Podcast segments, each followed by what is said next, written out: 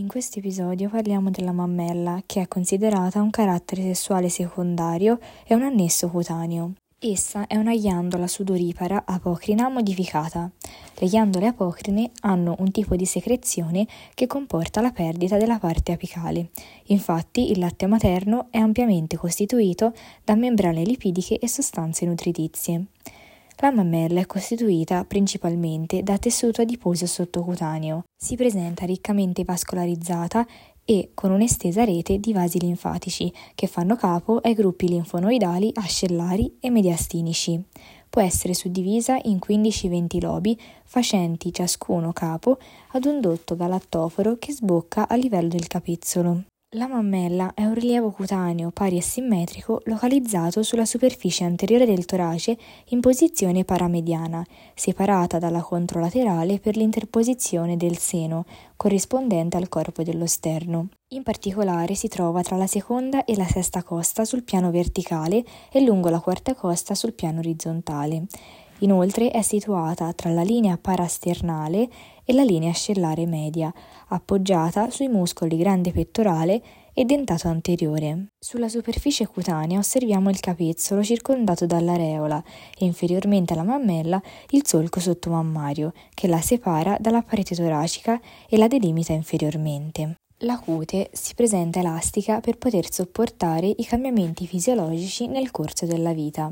Andiamo adesso ad analizzare più nel dettaglio il capezzolo e l'areola. Il capezzolo si trova a livello del quarto spazio intercostale e a livello della sua superficie si riconoscono gli orifizi di sbocco dei dotti galattofori, che sono 15-20, uno per ogni lobo.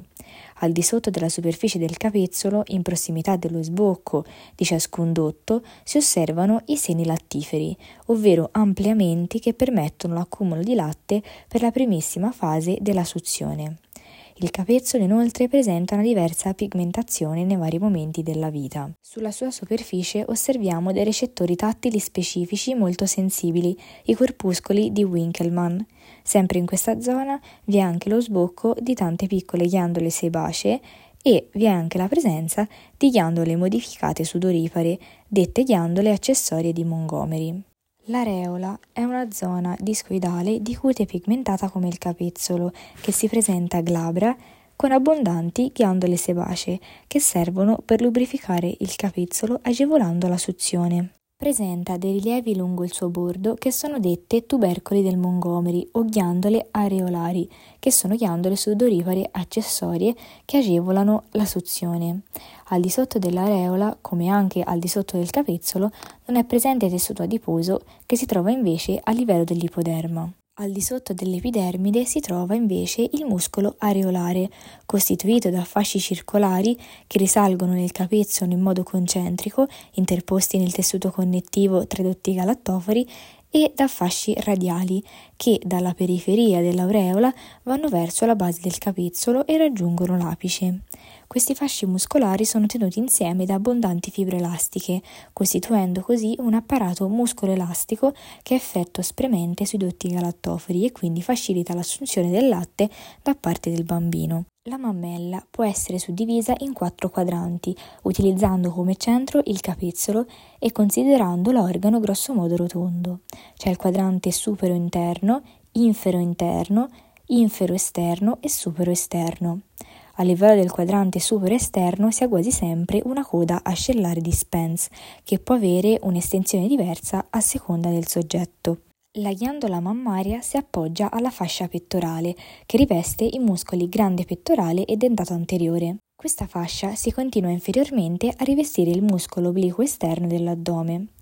La mammella è separata dal muscolo grande pettorale dalla fascia superficiale, che si sdoppia in una parte profonda e in una parte superficiale. Lo strato profondo riveste il muscolo grande pettorale ed è separato dalla fascia del muscolo grande pettorale dallo spazio retromammario, un piano di clivaggio contenente connettivo che permette lo spostamento della mammella rispetto ai piani muscolari sottostanti. La parte superficiale sottocutanea invece dà origine ai legamenti sospensori di Ashley Cooper, dei setti fibrosi che compongono lo scheletro della mammella. Quindi, ricapitolando, dall'esterno all'interno troviamo la cute, la lamina premammaria, ovvero lo strato superficiale della fascia superficiale, la fascia comune, dove si sviluppa la ghiandola, la fascia retromammaria, ovvero lo strato profondo della fascia superficiale, lo spazio retromammario e la fascia pettorale. Vediamo adesso le anomalie di sviluppo che possono presentarsi nel periodo prenatale e postnatale. Nel periodo prenatale possiamo avere amastia, ovvero l'assenza dell'intera mammella, amazia, ovvero lo sviluppo del solo capezzolo, atelia, ovvero assenza del capezzolo, polimastia, quindi presenza di mammelle soprannumerarie, e politelia, ovvero presenza di capezzoli soprannumerari. Nel periodo postnatale invece possiamo avere micromastia, quindi uno sviluppo insufficiente della mammella, macromastia, ovvero uno sviluppo ipertrofico della mammella, e infine la ginecomastia, ovvero lo sviluppo della mammella maschile, che può essere falsa se è data dall'obesità, ovvero se è data dalla proliferazione di tessuto ghiandolare. La mammella non è una ghiandola, ma un insieme di ghiandole tubulo-acinose composte ramificate. Ognuno dei 15-20 lobi che la compongono è ulteriormente suddivisibile in lobuli, che contengono le parti secernenti. La struttura delle ghiandole è circondata poi dal tessuto adiposo interlobare e dallo stroma della mammella. Vediamo la struttura dell'adenomero. Le cellule dell'adenomero sono cellule isoprismatiche che si presentano cilindriche durante l'accumulo di latte e cubiche durante la fase secretoria e presentano una differenziazione ormonodipendente. Queste cellule possono essere suddivise in una porzione apicale o luminale acidofila e una porzione basale basofila. La superficie luminale presenta due tipi di secrezione: la secrezione merocrina, ovvero un rilascio di vescicole contenenti materiali prettamente proteici, e la secrezione microapocrina, ovvero un tipo di secrezione prevalente dove non si ha una completa rottura, ma comunque ampie parti del citosol si distaccano a formare particelle membranate che contengono un vacuolo lipidico. A formare l'adenomero troviamo anche le cellule mioepiteliali, cellule di forma stellata che si trovano interposte tra la membrana basale e le cellule degli adenomeri e i dotti. Hanno la funzione di favorire lo svuotamento degli adenomeri mediante contrazione sotto lo stimolo dell'ossitocina. La membrana basale che circonda le cellule mioepiteliali e le cellule degli adenomeri è continua, costituita da una parte interna sottile e da una parte esterna spessa o lamina reticolare. All'interno dei lobuli si trova una fitta ramificazione di dotti alveolari che originano dagli alveoli e che proseguono nei dotti lobulari. La parete dei condotti escretori è formata da cellule cubiche o cilindriche e all'esterno dei dotti è presente uno strato continuo di cellule mioepiteliali. Dai dotti lobulari si formano i dotti lobari o dotti galattofori che si aprono sul capezzolo. La parete dei dotti lobari è formata da epitelio cilindrico bistratificato che in prossimità dello sbocco diventa pavimentoso composto cheratinizzato. Lungo la porzione terminale del dotto galattofero vi sono i seni lattiferi, i piccoli depositi di latte rivestiti da epitelio cubico su due strati. La mammella manca di una capsula connettivale, quindi è resa compatta nella sua struttura per la presenza di setti connettivali che derivano dalla fascia sottocutanea. Questi vanno ad organizzarsi a formare lo stroma interlobare, dato dal connettivo denso. In alcune parti della mammella sono stati descritti dei veri e propri legamenti.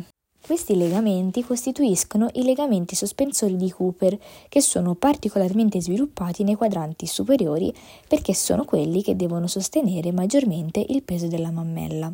Questi setti sono percorsi dai dotti interlobari.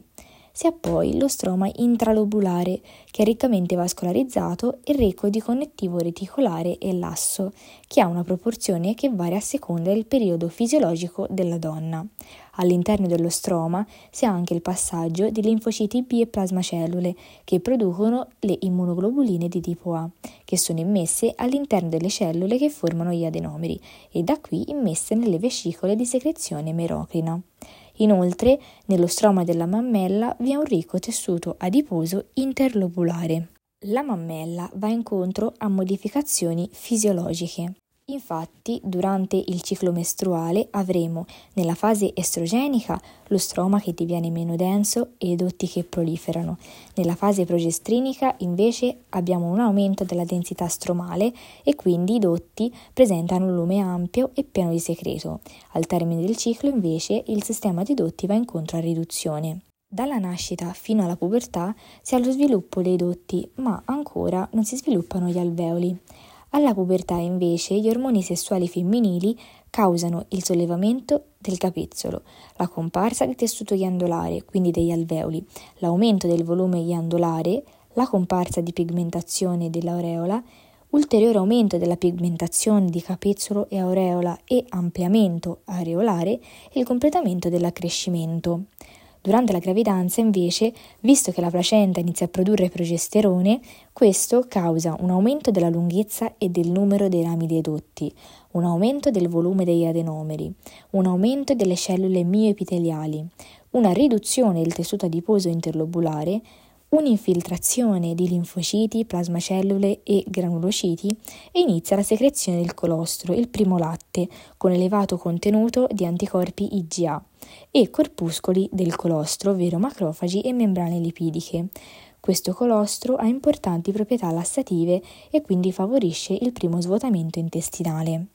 Durante l'allattamento l'adenoipofisi secerne prolattina, quindi in questa fase abbiamo una dilatazione degli adenomeri per la presenza di latte, un appiattimento delle cellule secernenti e una riduzione graduale dell'infiltrazione granulocitaria e linfocitaria, ma mai di quella plasmacellulare, perché la produzione delle immunoglobuline continuerà durante tutta la fase dell'allattamento. Dopo l'allattamento non è più necessaria un'iperplasia ghiandolare, quindi sono presenti degli enzimi litici che distruggono la lamina basale interrompendo la continuità degli adenomeri. Successivamente si ha una regressione del sistema alveolo-duttale, che però non torna alle situazioni precedenti alla gravidanza. Si ha una riduzione del volume delle cellule secernenti per comparsa di vacuoli lisosomiali autofagici, una riduzione del numero delle cellule per apoptosi, l'invasione di macrofagi che contribuiscono alla frammentazione enzimatica della membrana basale, la riduzione delle plasmacellule e dell'elastosi interstiziale fino alla menopausa, ovvero il tessuto elastico che si dispone intorno a vasi e dotti e anche nello stroma. Dopo la menopausa si ha un'atrofia definitiva degli adenomeri e dei dotti. Il parenchima diventa caratterizzato quasi esclusivamente da tessuto adiposo, proprio perché l'atrofia è pressoché totale. Nello stroma inoltre si ha la progressiva riduzione dei fibroblasti e delle fibre collagene. La mammella è vascolarizzata principalmente da 3 arterie: l'arteria toracica interna, collaterale dell'arteria succlavia, l'arteria ascellare, da cui originano l'arteria toraco-acromiale, l'arteria toracica laterale e l'arteria sottoscapolare, e infine le arterie intercostali posteriori che vascolarizzano la porzione laterale. La funzione principale della mammella è quella della produzione continua di latte, costituito da una parte lipidica, data dalla secrezione microapocrina, e da una parte proteica tramite una secrezione merocrina. Le cellule alveolari producono un ormone paratormone simile, che ha il ruolo di immobilizzare il calcio delle ossa, che va ad associarsi all'azione del paratormone prodotto dalle paratiroidi. La suzione è fondamentale per la secrezione del latte, poiché per via nervosa riflessa questa media la produzione di prolattina e di ossitocina, che hanno effetto sulla mammella aiutando la secrezione di beta-endorfine, che oltre a un effetto gratificante dal punto di vista corticale ha anche un effetto di alterazione e inibizione sulla liberazione delle gonadotropine ipofisarie. L'effetto di ciò è l'amenorrea d'allattamento. Nel prossimo episodio parleremo del MALT,